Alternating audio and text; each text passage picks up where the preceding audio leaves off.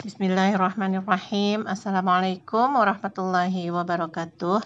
Kita lanjutkan materi diktat 5 fisiodiagnosa lanjutan dengan subbab diagnosis 5 guides atau 5 petunjuk organ yang ada di halaman 144.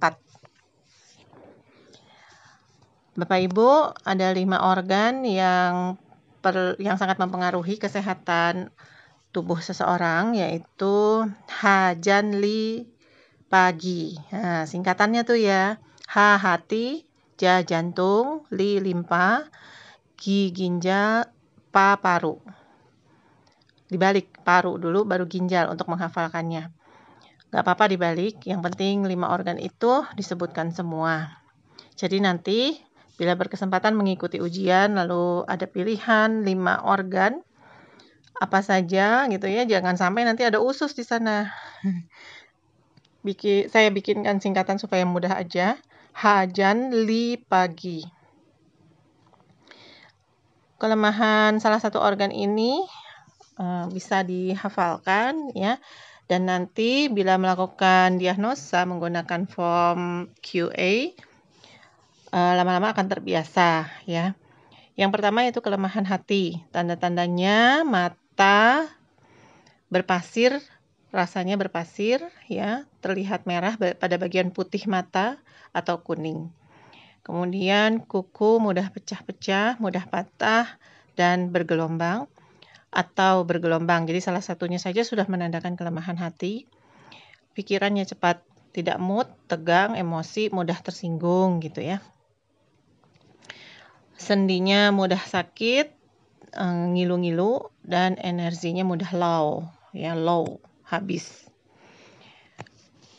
Pikiran tidak mood itu misalnya mengerjakan satu pekerjaan, belum selesai sudah pindah lagi pikirannya ke pekerjaan lainnya sehingga tidak ada pekerjaan yang selesai karena setiap pekerjaan hanya mau dikerjakan bila ada mood saja. Nah, itulah yang disebut dengan tidak mood ya. Kemudian yang kedua kelemahan jantung. Tanda-tandanya bisa dilihat dari lidah. Lidahnya cenderung merah, mengembang, mudah tergigit. Dan yang kedua telapak tangan sering berkeringat. Nah kemarin ada pertanyaan di uh, workshop analisa telapak tangan. Ya, kalau tangan berkeringat terus itu tandanya apa gitu ya. Pertanyaannya dari Bu Desi kalau nggak salah, ya anaknya sering berkeringat telapak tangannya. Jadi itu hubungannya ada kelemah, adalah dengan kelemahan jantung yang biasanya juga komplikasi dengan kelemahan paru ya. Lalu kelemahan jantung juga kulitnya bersisik. Jadi kalau digaruk itu putih-putih bekas kuku. Lalu tubuh sering mudah berkeringat gitu ya dalam kondisi orang lain tidak gerah dia kegerahan. Yang ketiga kelemahan limpa. Limpa itu penghasil sel darah merah. Tandanya antara lain hilang selera makan. Jadi hati-hati nih kalau hilang selera makan, langsung pegang jidat, pegang leher, apakah agak hangat. Bila suhu terasa agak naik, berarti itu memang kondisi di limpa ya. Jadi sering demam panas. Kemudian biasanya kalau tidak diobati, dia kemudian menjadi leukemia. Yang keempat, kelemahan ginjal, antara lain telinga berdengung itu sebagai tanda. Jadi kalau telinga berdengung bukan berarti ada yang ngomongin, ya. Itu tanda kelemahan ginjal. Uh, dan bila baru pertama berdengung itu alarm bahwa ginjal sedang ke kekurangan air. Jadi segera minum air hangat diutamakan agar cepat sampai ke sel-sel di ginjal.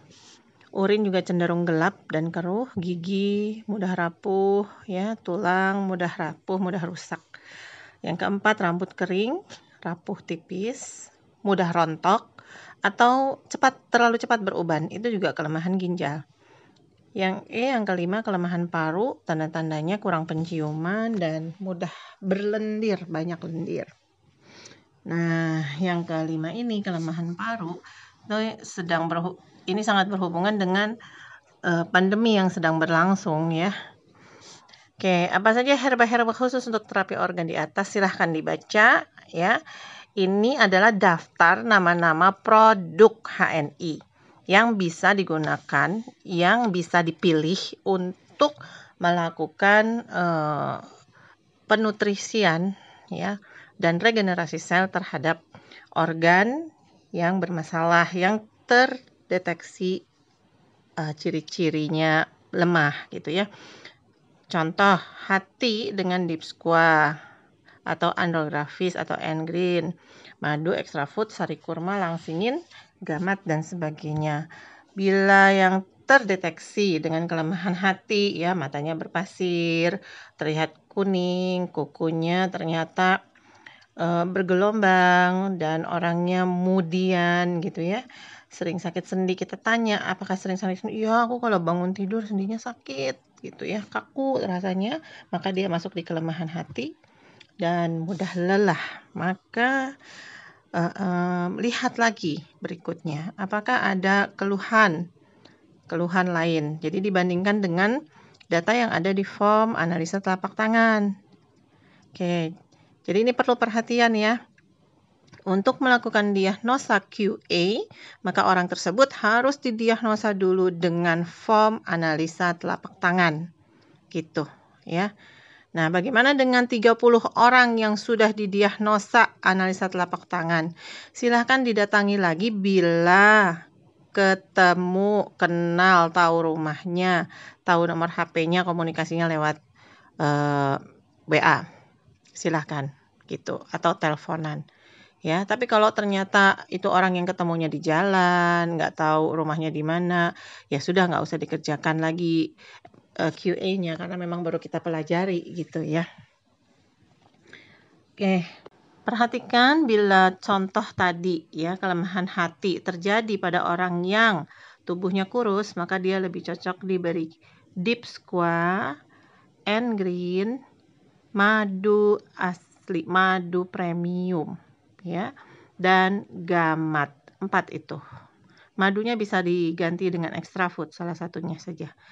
Dan jika yang mengalami kelemahan hati, terdeteksi kelemahan hati ini orangnya ternyata gemuk, apalagi kalau sudah overweight maka dia butuh deep squat and green langsingin gamat ganti madunya dengan madu pahit. Nah gitu ya.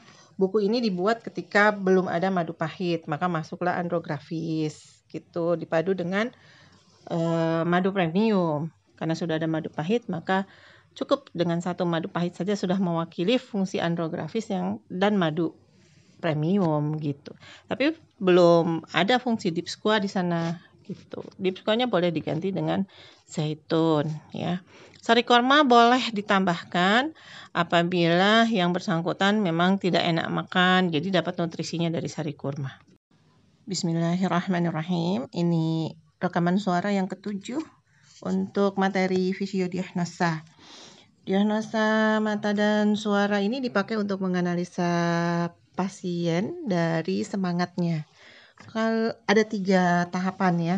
Kalau ia kondisinya eh, tidak hampa, banyak bertanya, rasa ingin tahu, suaranya bertenaga, bersemangat, dan biasanya datang sendiri, maka itu tandanya dia berada pada tahapan yang kuat dan lebih mudah untuk sembuh dibandingkan yang tahap lainnya, yaitu tahap sederhana, pandangannya biasa-biasa aja, sesekali menunduk, sekali-sekali melihat, sekali-sekali bertanya, sekali-sekali dia diem aja mendengarkan. Ya, kadang-kadang dia datang sendiri, kadang-kadang uh, diantar oleh orang lain. Untuk uh, ikhtiarnya sembuh ya, jadi minta uh, dibantu untuk kesembuhan penyakitnya. Dan yang paling rendah ialah tahap lemah, itu pandangan matanya biasanya menerawang dan lesu, tidak ada semangat untuk sembuh. Biasanya datang itu pasti bukan karena keinginannya, melainkan sudah di digotong, didorong, ditarik oleh orang lain untuk berikhtiar mencari kesembuhan.